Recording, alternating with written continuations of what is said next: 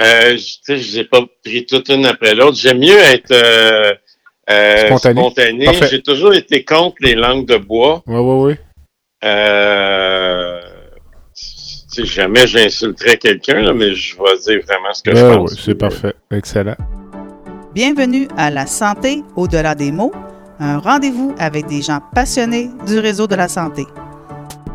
Votre hôte, Jean-Pierre Gagné, lui-même médecin, vous fera partager sa passion pour le domaine et vous fera découvrir une foule d'invités et d'acteurs clés du réseau. Voici votre hôte, le docteur Jean-Pierre Gagné. Bonne écoute!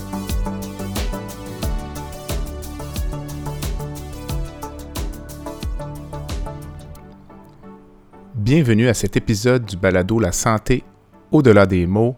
Mon invité aujourd'hui, docteur Ronald Denis, chirurgien à l'hôpital Sacré-Cœur de Montréal, Ronald est âgé de 70 ans, mais est tout aussi passionné qu'à ses débuts. Ronald a passé toute sa carrière à l'hôpital Sacré-Cœur de Montréal. Il est euh, impliqué en chirurgie bariatrique depuis fort longtemps, en chirurgie robotisée. Et Ronald est également co-directeur médical du Grand Prix de Formule 1 de Montréal depuis 1987. Au cours de l'entrevue, nous allons donc discuter de tous ces aspects de sa carrière et nous aurons, j'en suis certain, un entretien fort intéressant. Bonne écoute.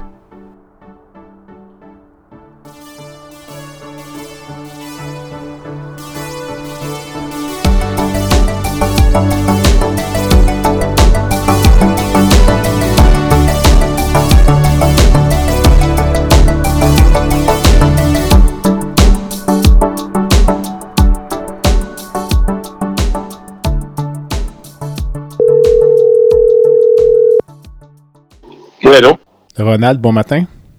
Bon matin à toi. Alors, merci de te joindre à moi. C'est agréable d'interviewer un chirurgien parce qu'on peut faire ça à toute heure du jour ou de la nuit. Donc, il est 7, il est 7 heures du matin, tu es déjà à l'hôpital et euh, on a réussi à se faire une connexion pour cette entrevue-là. Donc, euh, Ronald, tu travailles à l'hôpital Sacré-Cœur de Montréal depuis euh, toujours, essentiellement. À peu près. Écoute, la première fois que j'étais à l'hôpital du Sacré-Cœur, j'avais 19 ans. J'étais en deuxième année de médecine. OK. C'est l'endroit où j'ai le plus habité. C'est l'hôpital du Sacré-Cœur. OK. Quand on pense à l'hôpital Sacré-Cœur, ben, moi qui ne connais pas beaucoup l'environnement de Montréal, euh, j'y ai grandi comme adolescent, mais j'ai quitté par la suite pour mes études en médecine. Euh, on pense souvent au CHUM, on, il y a Maisonneuve-Rosemont, McGill si tu nous situais Sacré-Cœur au niveau géographique, mission, clientèle? Sacré-Cœur est au euh, nord euh, de la ville. Euh, les gens aimaient nous taquiner en disant que nous étions l'hôpital universitaire de campagne. juste, juste sur le bord de la rivière des Prairies, là, avant, au, au, niveau du boulevard Gouin. Euh, c'est un, hôpital euh, universitaire affilié à l'Université de Montréal. Dont les, euh, les avec deux DES universitaires. la traumatologie, évidemment, c'est pourquoi c'est quelqu'un est reconnu. Et la chirurgie bariatrique. Ce sont les deux gros programmes que, que nous avons au niveau universitaire. OK. J'ai toujours eu l'impression que Sacré-Cœur était un peu en marge du réseau à Montréal, mais finalement se développait, euh, somme toute, assez rondement, tant au niveau des budgets, euh, du rôle de la fondation. Euh, toi, tu me parles de la chirurgie bariatrique, la robotisation. Euh, on dirait que vous réussissez un peu à tirer votre épingle du jeu là, dans tout ce quand même, parce qu'il y a un peu de compétition entre les hôpitaux pour le financement. Il ne faut, faut pas se le cacher non plus. Donc. C'est quoi votre recette? En fait, notre recette, c'est euh, d'avoir euh, des gens euh, passionnés et on s'est fait un, plan de match. En ce sens, moi, j'ai pris la, la chefferie, je viens juste de quitter d'ailleurs du mm-hmm. département en 96. Alors, j'ai tenu 26 ans comme chef de département et on, notre plan de match était euh, n'essayons pas d'aller battre les autres centres hospitaliers dans leur domaine. Développons euh, notre créneau. Et notre plus gros créneau était euh, la traumatologie, parce que le cérébral draine euh, quatre voies rapides. OK. Euh, fait qu'on recevait trauma, trauma. Et en 76, euh, je n'avais pas encore fini la médecine, que Dr. Atlas s'est mis sur pied la première unité de trauma au Québec. Et on a évolué avec ça. En, en 2000, j'ai été pris, euh, euh, après avoir regardé à Discovery Channel euh, un reportage sur euh, la robotique.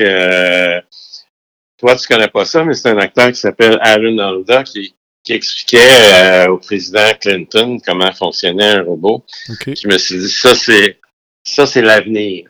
Mm-hmm. Et je me suis lancé euh, là-dedans. J'ai été faire une collecte de fonds. En fait, je fais des, des détails, mais euh, on a fait le, fait le premier cas de robotique au Canada en, en janvier 2001. Et on a développé ça petit à petit. Euh, et tout le recrutement que j'ai fait, il fallait que dans tes deux années de fellowship, tu fasses une année de traumatologie et une autre année à ton à ton choix qu'on discutait selon nos besoins. Et euh, ensuite est arrivé, comme euh, tu sais très bien, le minimalement invasif a pris beaucoup, beaucoup de place. Mm-hmm. Alors, on a lié robotique minimalement invasif, puis trauma, c'est principalement euh, notre, on peut dire ainsi, notre vaisseau amiral. As-tu trouvé ça difficile au fil du temps de t'adapter aux changements technologiques, ne serait-ce que les débuts de la chirurgie laparoscopique, ça n'a pas été facile pour tout le monde en chirurgie là, de, au début des années 90. La cholécystectomie, euh, donc l'ablation de la vésicule biliaire à début 90, en soi, c'était une grosse intervention. Là. Tu, dois t'en rappeler. Là. Euh. Écoute, on avait un... Avant moi, on avait un chef de département.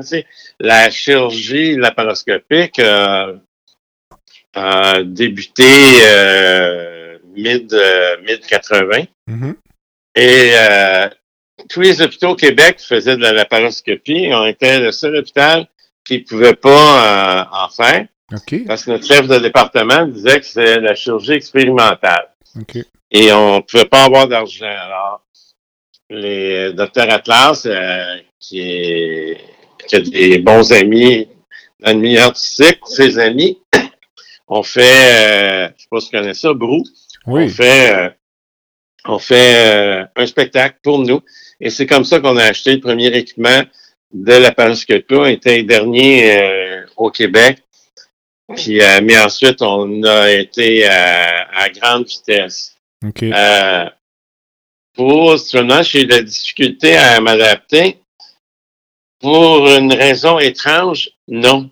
Je suis devenu passionné par ça.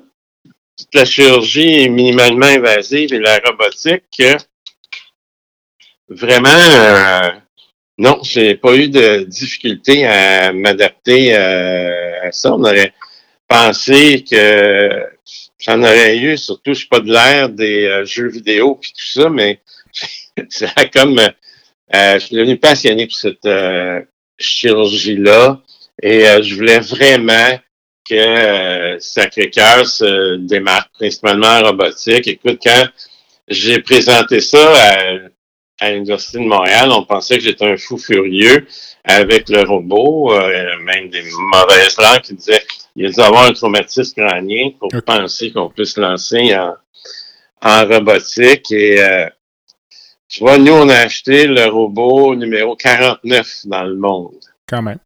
Et euh, aujourd'hui, on est rendu à plusieurs milliers.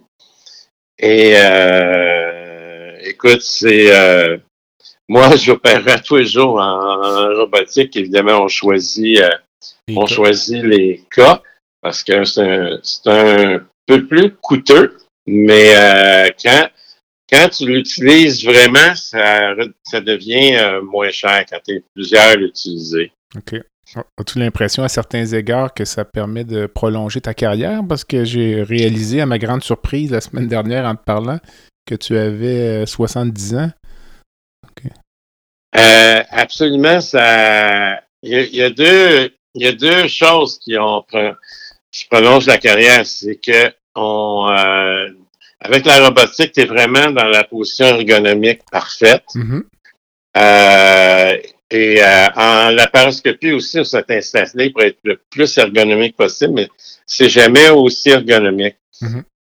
que la robotique. Et l'autre avantage de la robotique, ce que je n'ai pas, là, si tu as des tremblements, le robot va te les corriger. OK. Et tu es toujours en ça, c'est toujours en position parfaite. Et deuxièmement, on a un programme euh, de chirurgie minimum invasive et robotique avec des fellows, c'est que ça rend notre vie beaucoup plus facile. Il n'y a pas une garde que je fais sans fellow. OK. Ce qui fait que, tu sais, ce qui est fatigant, euh, les gardes en chirurgie générale, c'est dérangé pour toutes sortes de choses et c'est normal. Mais tous les appels qui t'épuisent, je les ai pas. OK. Tu devrais faire ça combien de temps encore? Euh? Moi, j'aimerais ça encore 4-5 euh, ans. 75 ans. Oui. Vous avez une culture quand même, beaucoup de membres dans votre service qui ont travaillé tard, si je ne m'abuse, hein? Euh? Oui, docteur Atlas jusqu'à 83. euh, docteur Verdun jusqu'à 80. Tu vois, quand même gens connus. Mais vous êtes peut-être les derniers. J'ai hâte de voir, là, mais j'ai l'impression. Je, pense que je pense que oui. Aujourd'hui, la euh, je veux dire, sans, sans porter un jugement sur la nouvelle génération, mais ils sont plus qualité de vie. Ouais. Et ils sont euh, ont-ils raison, ont-ils tort, je ne sais pas. Euh, mais moi, je me trouve tellement, tellement privilégié. Là je fais ce que j'aime, où j'aime, comme j'aime, avec les gens que j'aime. Mm-hmm.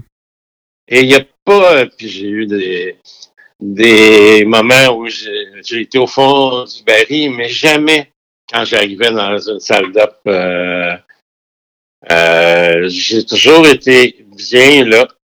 Et euh, c'est pour ça que je me trouve très, très privilégié et j'en profite. Et euh, quand j'ai commencé à, pratiquer, euh, j'opérais d'une façon X. Aujourd'hui, il n'y a rien que je fais comme euh, j'ai appris à le faire. Évidemment, les principes de base sont les principes de base. Mm-hmm. Mais mis euh, à part ça, personne n'aurait pensé à la chirurgie. Quand j'ai débuté à la chirurgie minimum invasive, encore moins robotique. Tout à fait. Tout à fait.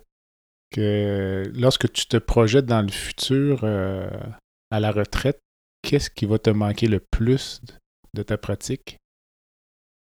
Euh, le, ce contact-là avec euh, les patients et j'aime ça opérer. Je pourrais opérer tous les jours, ça me dérangerait pas du tout. Euh, et ce contact avec les patients et dans ma première vie, euh, euh, je suis un traumatologue. Euh, après mon entraînement en chirurgie, j'ai fait trois ans de fellowship en traumatologie. Et, mais tu sais, tu, tu vis avec des mauvaises nouvelles, puis avec la chirurgie du cancer, tandis que en, en bariatrique, tu offres une chirurgie qui fonctionne et les gens sont heureux. Mm-hmm. Quand tu revois, c'est que ça, ça rend ça tellement agréable. Euh, euh, c'est lourd toujours, euh, ben, tu le sais mm-hmm. aussi bien que moi, c'est lourd toujours annoncer mauvaise nouvelle, parler de cancer. Mm-hmm. C'est très lourd.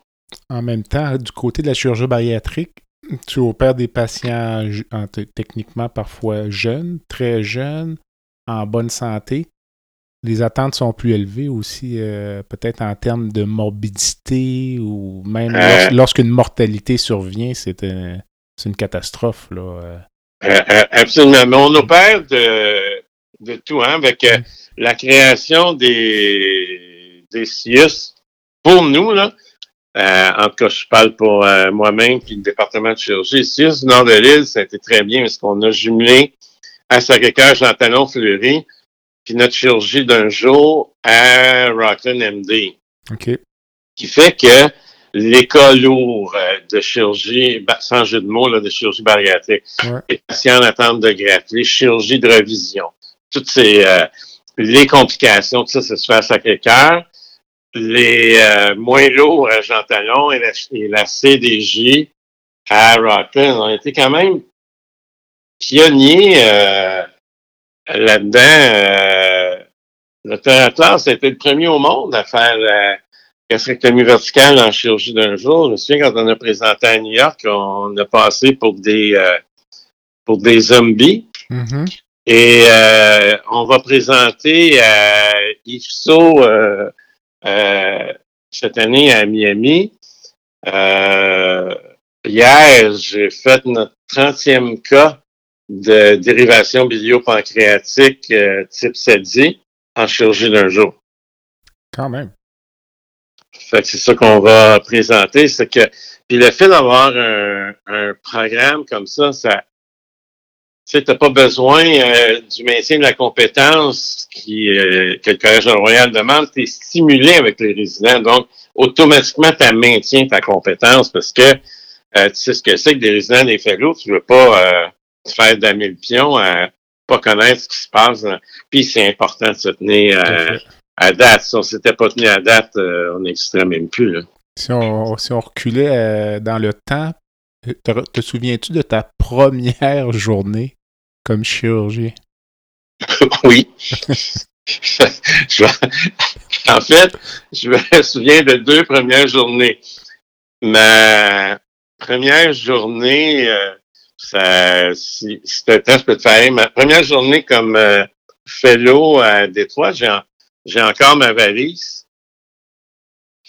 Puis euh, là, j'arrive pour être présenté à mon patron, puis arrive plein de traumas. Fait qu'il dit, écoute, euh, tu vas commencer comme là, là. OK. Fait que, fait que je choisis, euh, parce que j'avais été plus entraîné dans l'abdomen. Ouais. Fait que je choisis le coup de couteau dans l'abdomen euh, dans l'abdomen haut.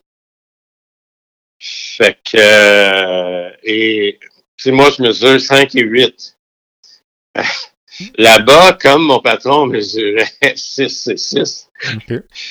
Qu'importe ton statut, la table est à la hauteur du, du patron. ça, c'est la règle. Ouais, OK, OK moi, je me retrouve avec un étudiant de cinquième année en médecine qui est très, très grand.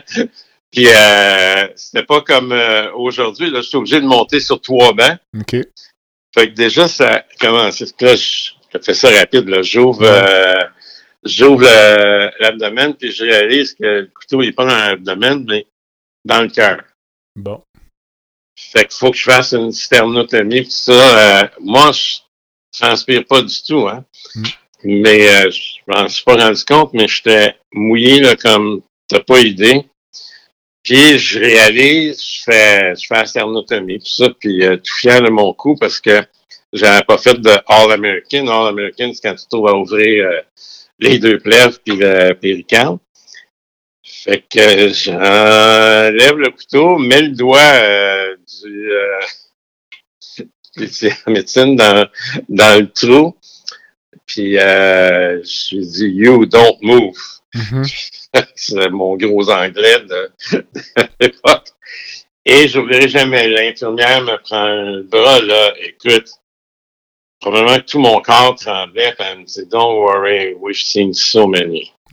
là, je me souvenais des petits trucs. Euh, un de mes patrons, le docteur Mercier, m'avait montré, si t'es énervé, puis tu trembles, colles tes, euh, tes bras sur ton corps. En tout cas, j'ai passé ces trois points dans le cœur dont je me souviens pas, puis le patient est sorti. Il a survécu. Euh, vivant, puis euh, là, ils ont dit, il est pas si pire que ça, le gars de Montréal. Ça, c'était mon, mon, mon premier jour euh, à, Détroit, ma première... Euh, ma première journée euh, à Sacré-Cœur, je suis euh, garde, il y a un trauma et c'est une sphénectomie. Fait que tu me souviens ça comme si c'était yeah. comme si c'était hier. Mm. Fait que euh, ça, c'est mes deux, mes deux premières dans mon entraînement. Ben, je vais te raconter deux anecdotes. Moi, ma, ma première journée de pratique, euh, ça, fait, ça va faire 25 ans dans quelques semaines quand même. Puis euh, c'est un 1er août 97. Puis j'avais pris un mois de vacances avant de commencer. Puis tu te rappelles, avec les examens de fin d'année, souvent on, est, on opérait moins hein, pendant les, des fois les dernières semaines ou les derniers mois de résidence. Absolument. Alors, euh, mon premier cas d'urgence, c'était une, euh, justement, c'est une cholécystectomie, donc ablation de la vésicule biliaire. Écoute, j'arrive pour. Euh, là, je suis dans un nouveau milieu, tu veux bien paraître. écoute, j'arrive, puis j'ai oublié où mettre les trocars. un blocage. Ça a duré comme une trentaine de secondes. Qui ont dû paraître 30 heures. Là, j'étais là, bon, bon, bon. finalement, ça a comme. Ça, tu sais, après, ça a bien été. Puis en fait, ce que j'ai réalisé avec le temps, quand en début de pratique, euh, lorsque je prenais des vacances, souvent j'avais une certaine anxiété avant de revenir. J'avais l'impression de ne pas avoir acquis euh, tous les automatismes. après, si je prenais deux ou trois semaines de vacances dans les premières années, il y avait comme une petite angoisse à mon retour. Là, chose qui s'est finalement euh, dissipée avec le temps. Là, Puis. Hmm certainement, puis c'est le stress d'avoir le patient à ton nom. Si ah quand t'es résident, t'es fellow, là, pas toi qui as un problème. Oui, tout à fait, tout à fait. Puis... quand le premier patient a ton nom, hmm.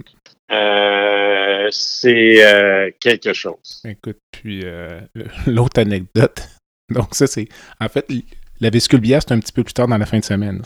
Mais le vendredi matin, là, je m'en rappelle comme si c'était hier, euh, j'arrive à l'hôpital Sainte-Croix de Drummondville, puis mon ami, mentor, euh, Richard Laplante, il me fait visiter l'hôpital, donc euh, les cliniques externes. Puis tu imagines un peu le, scénario, puis là je rencontre les assistantes, puis là l'assistante en clinique vient me voir, elle me dit écoutez, docteur Untel n'est pas là pour faire sa chirurgie mineure.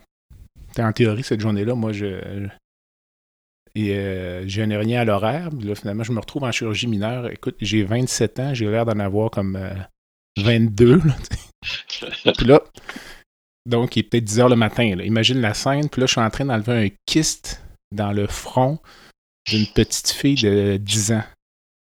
sa mère est assise dans le coin de la salle. Elle se ronge les ongles, mon vieux, là. Puis elle me regarde, puis elle se demande ce qui se passe. puis là, puis, elle, elle voit que j'ai l'air jeune, puis elle, doit voir aussi que ça paraît quand tu commences, tu demandes euh, tu sais pas où sont les gaz, euh, les seringues, l'exilo. La dame est comme mal à l'aise, mais elle, est polie, là. Puis là, elle me demande après, elle est incapable de se retenir après, comme quelques minutes, là, elle me dit Est-ce que ça fait longtemps que vous travaillez ici? Je la regarde, je dis Deux heures. ça, c'est bon. Après, ça a été le silence, puis ça, a bien été. Euh, dis-moi, euh, Ronald, euh, qu'est-ce qui t'a amené en médecine ou même ou, en chirurgie, disons? écoute, le jour de mes sept ans, le jour même, je jouais avec les amis, en tout cas, pour faire une histoire longue, une histoire courte, je me fait frapper par une voiture euh, taxi, puis euh, avec bassin, fémur, tibia, okay. Je me retrouve à, à Sainte-Justine pendant des mois. Euh, et peut-être que dans mon subconscient, c'est ça qui a fait que qu'il y avait une de billets euh, où je demeurais, il y avait une clinique euh, médicale. J'étais donc impressionné de voir les docteurs arriver. OK. Peut-être que c'est ça, je ne sais pas. Il n'y a aucun, moi j'ai une famille très très pauvre, il n'y a aucun médecin dans la famille, il n'y a rien de ça. Mais j'ai j'ai jamais voulu faire autre chose. OK. Aussi loin que tu puisses te souvenir. Oui. C'est quoi la principale source de satisfaction dans ton travail aujourd'hui? Tu me parlais de la salle d'opération, là, c'est vraiment ça, le... Euh, c'est c'est un privilège que nous avons de pouvoir aider les gens, rendre service. Euh, de faire quelque chose euh, pour euh, pour la société, puis euh, tout ça, puis ça m'a aussi incité à pousser ça, à, à faire des, avoir des fondations et à faire des des levées de fonds pour aider le plus euh, possible pour, euh, tu sais, quand tu as la chance que nous avons, euh, faut que tu redonnes. Mm-hmm. Tu sais, puis on est, euh, tu sais, pour, pour, nous, tu sais, on est bien rémunéré, tout est là, mais il faut être capable de redonner. Tout à fait.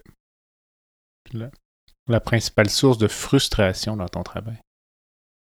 Euh,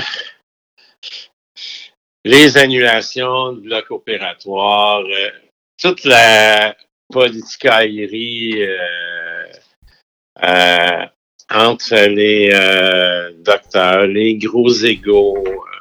Mm-hmm. Ça, c'est tellement frustrant. Mm. Mm. On prend une courte pause et on revient avec Dr. Ronald Denis, qui est chirurgien à l'hôpital Sacré-Cœur de Montréal. Le podcast La santé au-delà des mots est une présentation du groupe conseil Beauchamp, Beaulieu, Dessureau, Toupin de la financière Banque nationale Gestion de patrimoine. Comme nous croyons que la santé financière fait partie de la santé globale, nous sommes heureux de nous joindre au docteur Jean-Pierre Gagné pour vous souhaiter une bonne saison de la santé au-delà des mots. Tu veux lancer ton propre podcast mais tu ne sais pas comment t'y prendre? Pas de problème. Mouton Marketing peut t'accompagner de la conception au lancement envoie ton idée de podcast à bonjour en commercial gomouton.com. Bonjour en commercial g. L'univers du podcast t'attend.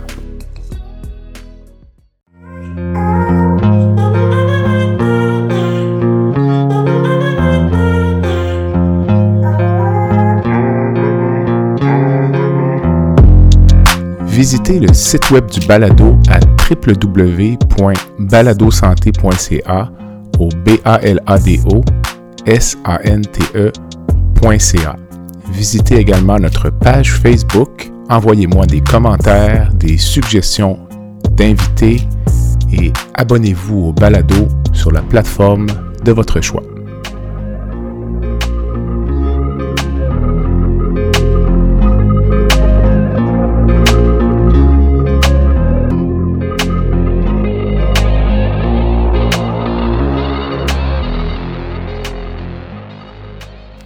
Ronald, euh, tu es impliqué depuis euh, fort longtemps, là, presque 40 euh, ans, si je ne m'abuse, en traumatologie pour le Grand Prix de Montréal. C'est bien ça parce que tu es co-directeur médical depuis 87, donc 35 ans à ce jour. Exact. Puis, donc, qu'est-ce que ça implique là, pour l'hôpital Sacré-Cœur d'être en charge de la traumatologie au Grand Prix de F1, j'imagine que ça doit être un branle-bas de combat assez exceptionnel dans les semaines qui mènent euh, au Grand Prix, qui est d'ailleurs euh, qui a lieu dans quelques semaines à Montréal. Exact. Écoute, pour, euh, nous, je peux te raconter l'histoire. Ben, moi, j'ai commencé comme j'y allais comme étudiant en médecine, comme résident en chirurgie, mais vraiment là, comme co-médecin-chef, comme tu disais, en 87.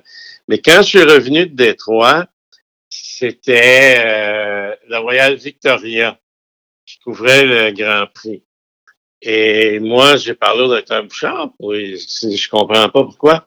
Euh, nous, on est un centre de trauma, ça devrait être nous. On vit de la traumatologie, puis euh, ça devrait être nous. Mm-hmm. Et euh, ça fonctionnait différemment à l'époque. Euh, le directeur général a accepté. On fait construire un héliport à un week-end parce qu'on sait qu'en trauma, c'est le temps mm-hmm. qui joue. Ça fait que là, le patient partait de l'île Notre-Dame, atterrissait au stade de, football, euh, sortait euh, de, on sortait de l'hélico, le mettait dans l'ambulance et l'amenait au Royal Vic. Ça prenait 26 minutes. Nous, on a fait le dry run. euh, en bas de 7 minutes, puis si ça va pas bien, 7 minutes 38 secondes. Donc, j'ai expliqué que c'était des minutes précieuses qu'on perdait, ce qui était vrai.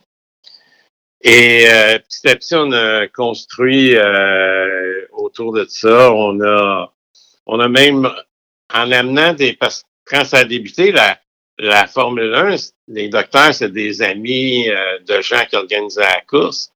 Et nous, on, a vraiment apporté une structure, une vraie structure médicale. Fait ce qu'on a fait, c'est transférer notre salle euh, d'urgence de trauma à l'île Notre-Dame.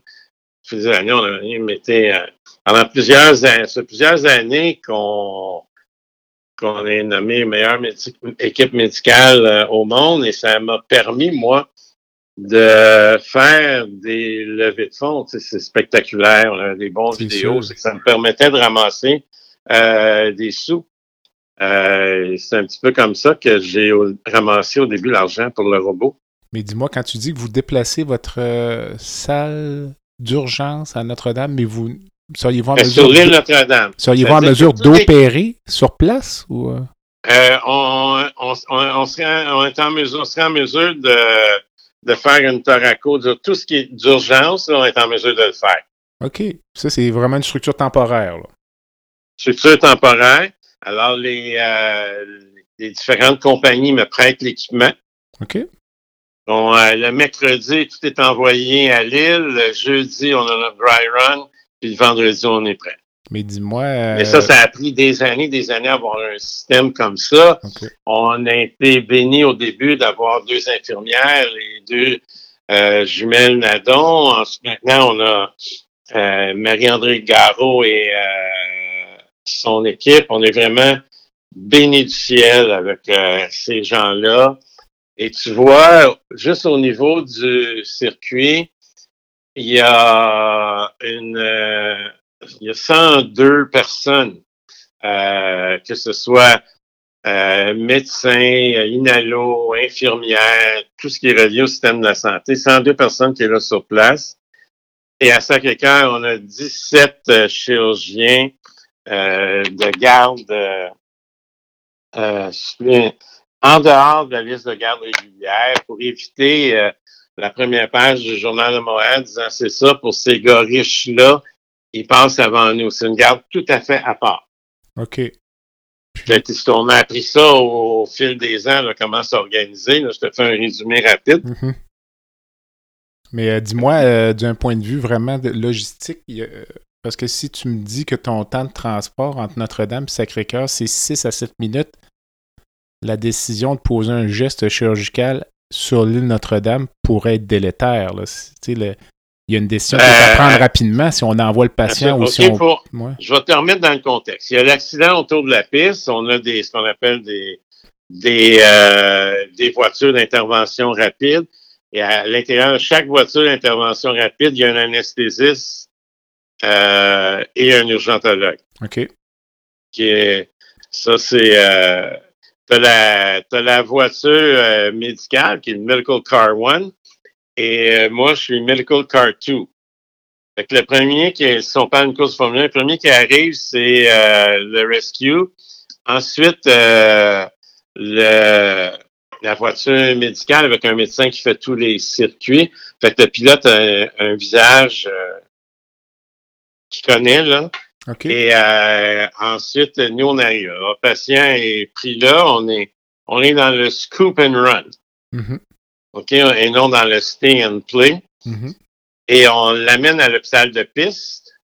Et là, avec notre système de visio, euh, les gens à l'urgence agriculture peuvent voir exactement ce qui se passe. Et euh, on fait la, mesure juste pour le stabiliser. OK.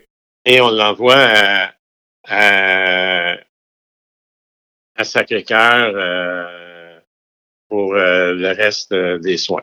La structure qui est en place à Sacré-Cœur, donc les gens, les 17 chirurgiens ou médecins dont tu me parles sont tous sur place, j'imagine, durant... Non, tu regardes, tu, tu rappelles, parce que entre le temps que, dès que l'accident arrive, euh, moi, je lance le code qu'on les appelle d'être prêts. OK.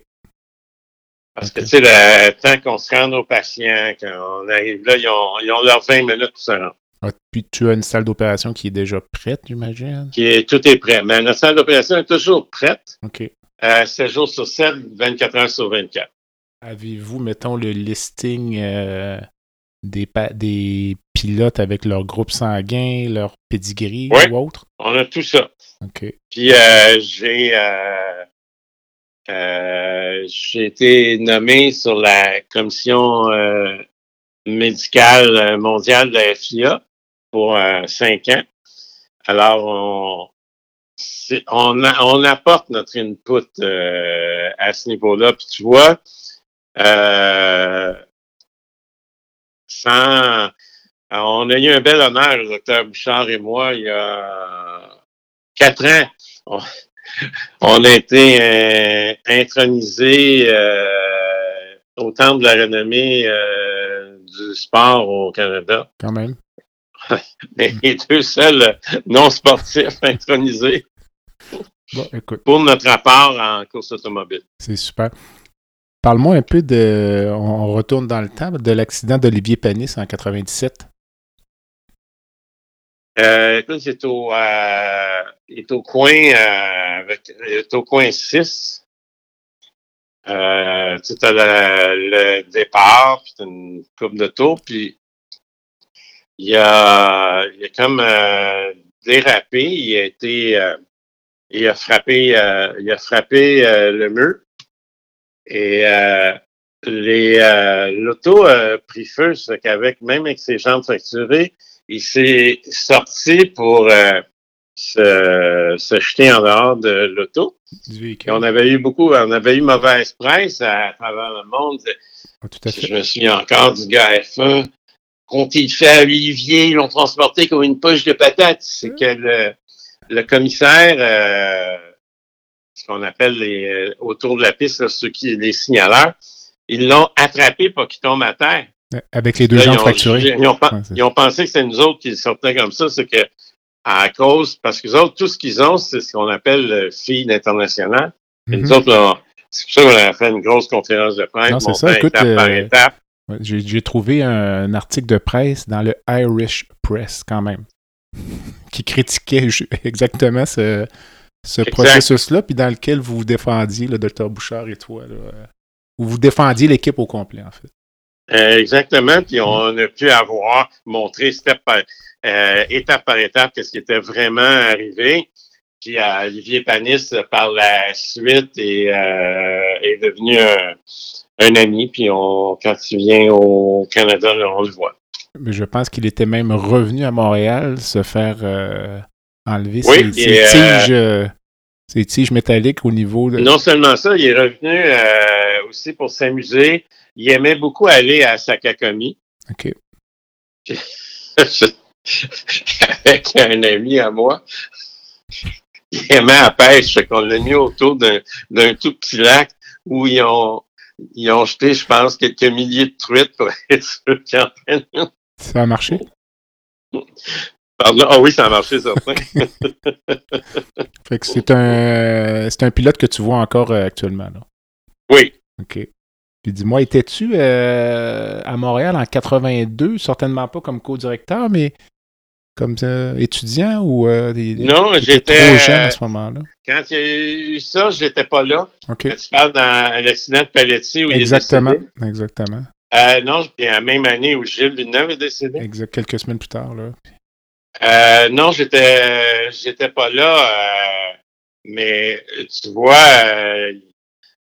euh, C'était à l'époque où euh, il y avait il y avait même un médecin euh, de l'extérieur euh, du Québec qui avait un gros mot à dire, puis qui a failli causer un incident en demandant l'hélicoptère qui a failli se prendre dans un fil. OK. Mais, je pense Mais aujourd'hui, hmm. aujourd'hui, tout est changé. On a l'hélipad derrière l'hôpital de piste. Tout est. Si on était loin euh, il y a 40 ans de ce qu'on a aujourd'hui le drame de cette histoire-là, pour ceux qui ont un intérêt, qui voudront faire des recherches, c'est que Paletti avait embouti la voiture de Didier Pironi. Tu, te rappelles? Exactement. Puis Pironi était celui qui était euh, en quelque sorte un peu euh, identifié comme euh, la cause de l'accident de Gilles Villeneuve oui, parce qu'il y a des règles chez, il y a des règles chez Ferrari. C'est ça. C'est que tu dépasses jamais ton, ton collègue mm-hmm. de quand il est en avant. Mm. Et euh, ce que Gilles Villeneuve respectait, il y a que euh, deux courses auparavant, n'a pas dépassé euh, Pyrénées, le laissé aller. Et euh, juste euh, quelques au dernier tour, euh, Villeneuve se méfiait pas, s'est laissé dépasser. Pironi euh, a gagné le Grand Prix. Et au Grand Prix suivant, c'est Pironi qui avait la pole. Fait que Villeneuve a tout essayé mm. pour le faire. Et l'erreur de Johan Mass, c'est que tu laisses toujours le pilote le plus rapide choisir de quel côté il va aller. Mm. Et Mass a bougé. C'est ça. Puis c'est du côté où Villeneuve voulait aller. Mais effectivement, effectivement euh, puis lui, Didier Perronnet est décédé dans un accident de bateau rapide à Monaco. Euh. Quelques années plus tard. Oui.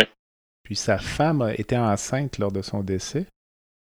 Des jumeaux, puis euh, qui ont baptisé Didier et Gilles. Didier et Gilles, exact. toute une histoire quand même.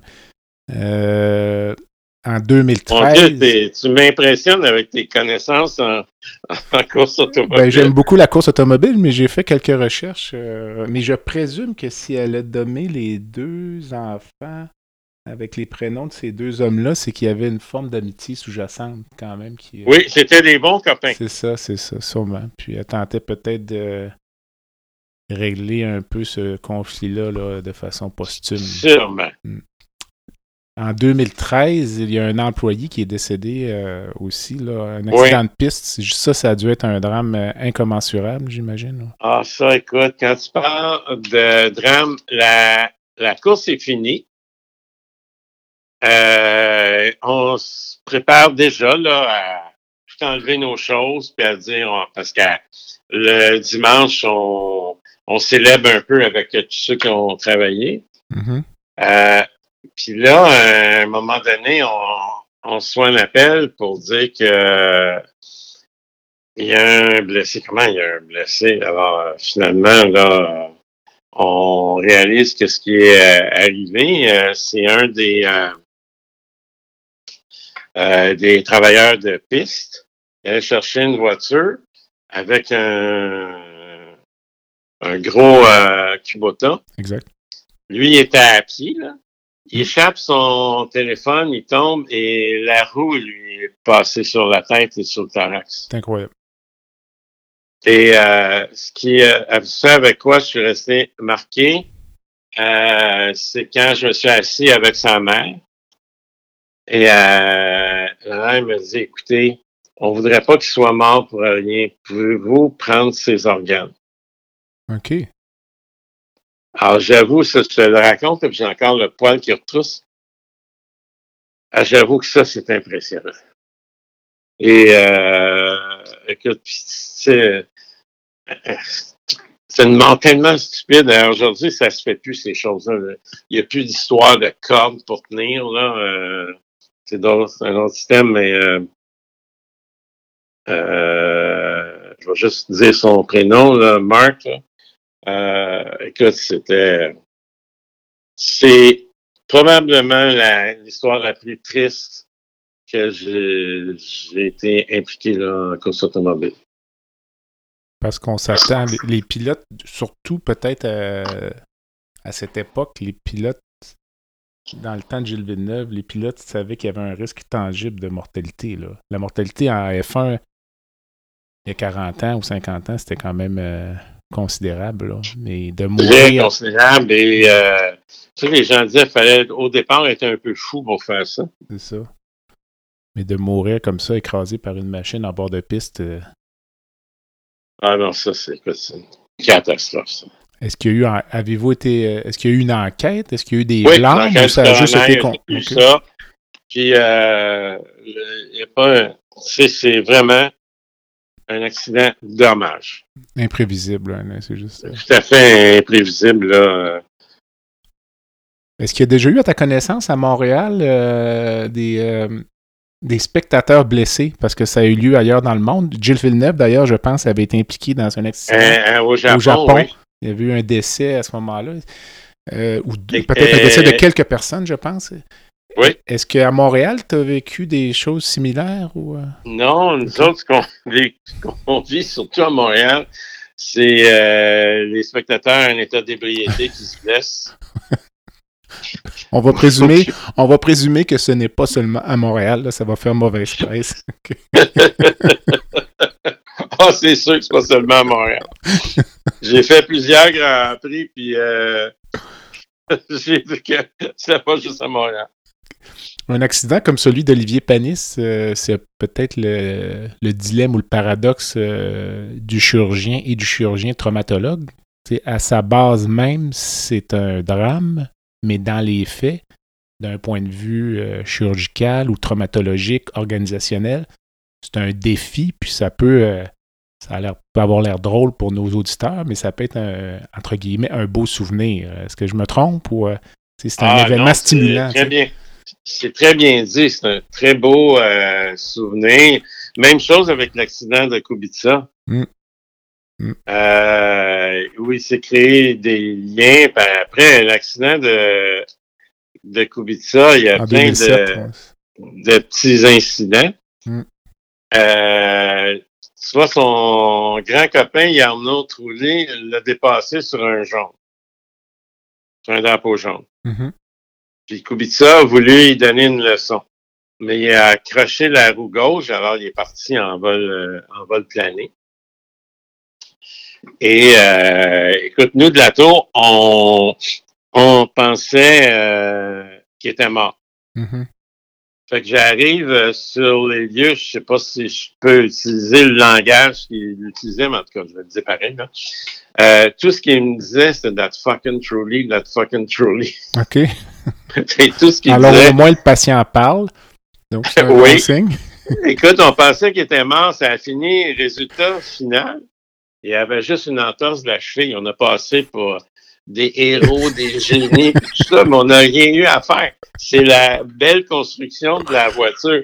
Mais pourquoi je te compte ça? C'est que quand j'ai enlevé son casque à Sacré-Cœur, j'ai une drôle d'affaire dans son casque. J'ai ça, c'est quoi ça? C'était la photo de Jean-Paul II, qui était un Polonais lui aussi. C'était une photo du pape dans son casque. Et voilà.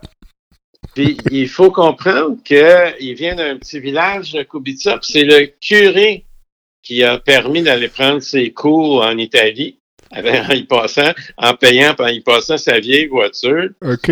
Alors, le premier chèque de paye de, de Kubica, il l'a donné à l'église du petit village. Quand même. Et c'est un gars qui parle couramment cinq langues, Kubica. OK, OK. C'est des belles, euh, des beaux souvenirs. Ouais, oui. Euh, on va revenir à la traumatologie plus urbaine, euh, la hausse des traumatismes pénétrants à Montréal au cours des dernières années. Euh, si tu me parlais un peu de ça. Écoute, c'est impressionnant. nos chiffres vont sortir la semaine prochaine. Mais à l'œil, là, parce que je dirige encore le programme de trauma, là, je te dirais que c'est. Habituellement, on avait, je sais pas, 15-20 cas par année. Euh, je suis certain que de traumatisme pénétrant, cette année, on va approcher euh, sûrement 70-80. Quand même. Quatre fois plus. Oui, c'est rien si on compare euh, aux États-Unis où on en avait 10-12 plaies pénétrantes par jour. Mais euh, c'est beaucoup et, euh, la violence, puis dans, comme je te disais, un tour nord de la ville, c'est que tout ce qui se passe dans le coin de de l'Est euh, avec le quartier Saint-Michel, tout ça, on reçoit ça. Qu'est-ce que vous avez comme lésion? C'est par, par balle ou c'est plus par balle. arme blanche? Ou... peu d'armes blanches, plus par balle. OK. Ça veut dire que vous en avez presque un à deux par, deux par semaine, trois par semaine. Par les temps qui courent. Est-ce que ça va diminuer? On l'espère. OK. Le profil des blessures, j'imagine, c'est quel genre? Euh... Abdomen, thorax. La mortalité actuellement, là, euh, pour un traumatisme euh, de cette nature-là, là, dans les centres de traumatologie comme le vôtre, on parle de quoi? C'est dur à dire parce que nous, on donne la mortalité au, au total, mais mm-hmm. disons que euh, je te dirais qu'on on est sûrement pas loin du 15-20 C'est quand même significatif. Mais je pourrais être plus précis. Euh, non, mais ça donne quand même une. Euh, ça donne quand même une, une bonne idée. On sait que la traumatologie, chez les 45 ans et moins, c'est la première cause de décès, toute maladie confondue. OK. Puis tout ce qui est traumatisme, je te dirais, de la route et tout ça, euh, peut-être on en parle un peu moins. Est-ce que ça, c'est plutôt stable ou même en baisse? C'est pas vraiment en baisse. OK. En tout cas, pas pour nous, mais il faut dire qu'avec le, le système de traumatologie, avec les centres primaires, secondaires, tertiaires, euh, c'est un réseau, la traumatologie. C'est extraordinaire. Je vais me permettre de dire qu'en en 92, euh, le taux de décès pour un traumatisme euh, au Québec, mm-hmm. avec un ISS de plus que 15, était à 52 Juste nous définir l'ISS pour... C'est Injury Severity Score. On divise le corps humain en six et on prend, c'est complexe comme calcul, on prend les trois principaux systèmes puis on les met au carré. OK. Donc, un ISS supérieur à 15, là, tu. C'est un traumatisme majeur. Ce serait quoi? OK, parfait. C'est le traumatisme abdominal avec une fracture du fémur, des choses comme ça? Exact. Tout de suite, tu es au-dessus de là. Fait que euh, le ministre de la Santé avait dit, euh, je me souviens, c'était Marc Yvan Côté, avait dit, vous êtes que vous êtes bien bon, mais euh, il y a un patient sur deux qui meurt. Mm-hmm. Si dans mon livre à moi, c'est pas très bon. Mm. Fait qu'il avait mandaté la Société d'assurance automobile. On était un groupe qui avons visité les 101 centres hospitaliers du Québec pour classifier ça centre de stabilisation primaire, secondaire, tertiaire, et avec euh, le principe de base, aucun droit, aucun droit de refus pour le centre supérieur. Disons, le primaire qui va envoyer au secondaire, le secondaire ne peut pas dire non, parce que les gens mouraient parce que les médecins faisaient du shopping de centre hospitalier pour transférer le cas. Complètement. Mm. Fait qu'en 2002, pour te faire une soirée, une soirée, en 2002, on est passé de 52% de décès à 9% de décès. Mm. Alors, c'est un succès extraordinaire.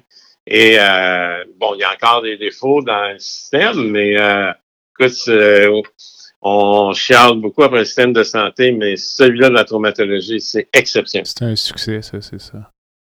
Il y avait effectivement beaucoup de temps qui se perdait. Là. Parfois, tu pouvais avoir un patient dans un centre de niveau 1 là, qui, tu, disais que le temps était important tout à l'heure, c'est ça. il y avait du temps vital qui était perdu en début de processus. Exact.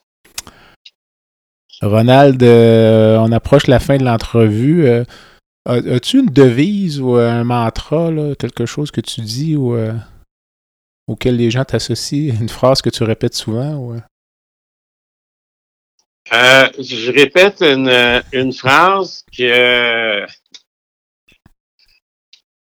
quand je suis arrivé à Détroit, que mon patron disait toujours, l'examen le plus important quand tu rentres dans la salle de trauma, c'est le One Second Optical Scan Test. OK. Et que quand tu rentres, il faut que tu comprennes ce qui se passe. Et plus ça va mal, plus il faut que tu restes calme. OK. OK. C'est un bon point, ça. Le plus beau souvenir de ta carrière? Euh, la construction du CIT, du Centre intégré de trauma, qui était le rêve de ma vie et qui euh, s'est réalisé il y a quelques mois. OK. C'est bien ça. Euh, il y a une section baguette magique dans cette entrevue, Ronald. Donc, je te donne une baguette magique je te laisse euh, changer une chose dans le système de santé instantanément, ce serait quoi? Oh, c'est une, euh, très bonne euh, question. ce serait de vraiment d'avoir deux, deux systèmes d'hôpitaux. Un hôpital pour les urgences et un hôpital pour les électifs semi-électifs. De façon à ce qu'il n'y ait pas de combat entre les deux. Pour les toujours reporter euh, les patients. Moi, c'est ce que j'aimerais. Une refonte complète du système, finalement. Presque. Presque. Mais ce que, ce que je voudrais dire, c'est que au Québec, là, la médecine est à un niveau exceptionnel. Tu sais, les médecins qui graduent, là, ils sont bons. Hmm. Et on a une belle qualité. Euh, moi, j'ai connu les deux. Tu sais, aux États-Unis, tu as les super bons et les super ordinaires. Au Québec, au Canada, on a une classe moyenne exceptionnelle. Les, hmm. médecins sont bons. Mm-hmm. C'est sûr, comme dans tous les médecins, il y en a des moins bons, puis il y en a qu'on aime moins, là, mais c'est une belle qualité, euh, une superbe qualité de médecine. Mm-hmm. Et riche ou pauvre, tu peux te faire traiter. Mm. Fait qu'on on part avec des gros euh, ingrédients et, euh, c'est sûr qu'on a, à un moment donné, il faut trouver un système. C'est 52% du budget. Il faut arrêter de dépenser pour rien. Euh, mm. il va y avoir moins de bureaucratie. Euh, pour que vraiment on puisse euh, on puisse aller de l'avant. Je reprends la baguette magique et euh, je te laisse rencontrer n'importe qui dans le monde, vivant ou décédé, pour prendre un café ou un verre. Ce serait qui? J'en aurais deux. Ça va C'est un rare privilège, mais je vais te le laisser. Euh, mon premier choix, Barack Obama. OK je trouve que c'est quelqu'un euh, d'extraordinaire. Mon deuxième, ce serait Dominique de Villepin, ancien premier ministre. Oui. Et le plus beau discours que j'ai entendu dans ma vie qu'il a prononcé à l'ONU. Exact. Ça, c'est dans le temps de l'invasion de l'Irak. Exact. Mm je te dis, tu m'impressionnes. Il n'y a pas grand monde qui connaît ça comme toi. Hmm. Euh, ça, c'est deux hommes qui m'ont vraiment impressionné, avec qui j'aurais aimé prendre un café. De Villepin, d'ailleurs, j'ai n'ai pas suivi à la suite, mais euh, a un peu disparu de, de Il a complètement disparu. Euh, hmm. Il devait venir ici et est arrivé dans, dans, dans de Paris, là, les problèmes avec euh, des immigrants, l'immigration, tout ça, où ils mettaient les feux partout, c'est qu'ils dû annuler ça. Puis euh, peu de temps après, on n'a plus jamais rien entendu parler. Exact, exact. Euh, une cause qui tient à cœur ou la, fondation là, que tu supportes, ce serait, ce serait quoi? Ben, c'est vraiment la, ma fondation, qui est la Fondation Hollandaise, c'est pour aider l'accès à la chirurgie. Où les patients ne payent pas. Euh, tout est euh, gratuit. Mm-hmm. Et euh, là, cette année, on va aussi ajouter, avant c'était cancer du sein bariatrique, maintenant on n'a plus de délai dans le cancer du sein, mais on veut donner un côté sur santé de l'homme. Euh, les hommes sont gênés de parler de leurs problèmes. Puis ça, on veut ouvrir, euh, ouvrir cet, accès-là là, en les rendant confortables. Euh, c'est là que ma fondation dirige avec nos trois événements annuels. Le nom exact de la fondation pour nos auditeurs? Fondation Roland Denis. Et l'adresse Internet? Euh, par cœur. .com, parfait. Je vais mettre ça sur les notes de balado. Euh, avant de nous quitter, une dernière pensée peut-être ou un dernier dernière chose ben, qui vient je, je, trouve ma dernière pensée, c'est que je trouve ça important ce que tu fais, puis j'espère qu'il y en a beaucoup qui vont suivre tes, tes, traces parce que tu comme je te dis, je connaissais pas ça, mais j'ai été lire. Et euh, je, trouve que ça, qui permet d'humaniser un peu euh, la santé et les gens qui travaillent. Et euh, je tiens à te féliciter parce que ça m'impressionne. Ben, je te remercie. Et ce qui m'impressionne, c'est comment tu diriges euh, l'entrevue. J'en ai eu plusieurs dans ma vie, mais je peux te dire que pas beaucoup aussi bien dirigé que la tienne, que ce soit des vrais journalistes ou pas. Alors, je veux te féliciter parce que je suis impressionné comment tu fonctionnes. Ouais, écoute, c'est très gentil, vraiment. Je l'apprécie énormément. Donc, euh, je te remercie beaucoup. C'est vraiment euh, du fond du cœur. C'est surtout vrai que comment tu fais. C'est impressionnant. Merci, merci beaucoup. Alors, ceci complète euh, mon entretien avec Dr. Ronald Denis, qui est chirurgien à l'hôpital Sacré-Cœur à Montréal. Ronald, merci beaucoup. Ben, merci à toi, Jean-Pierre, et au plaisir de se voir bientôt.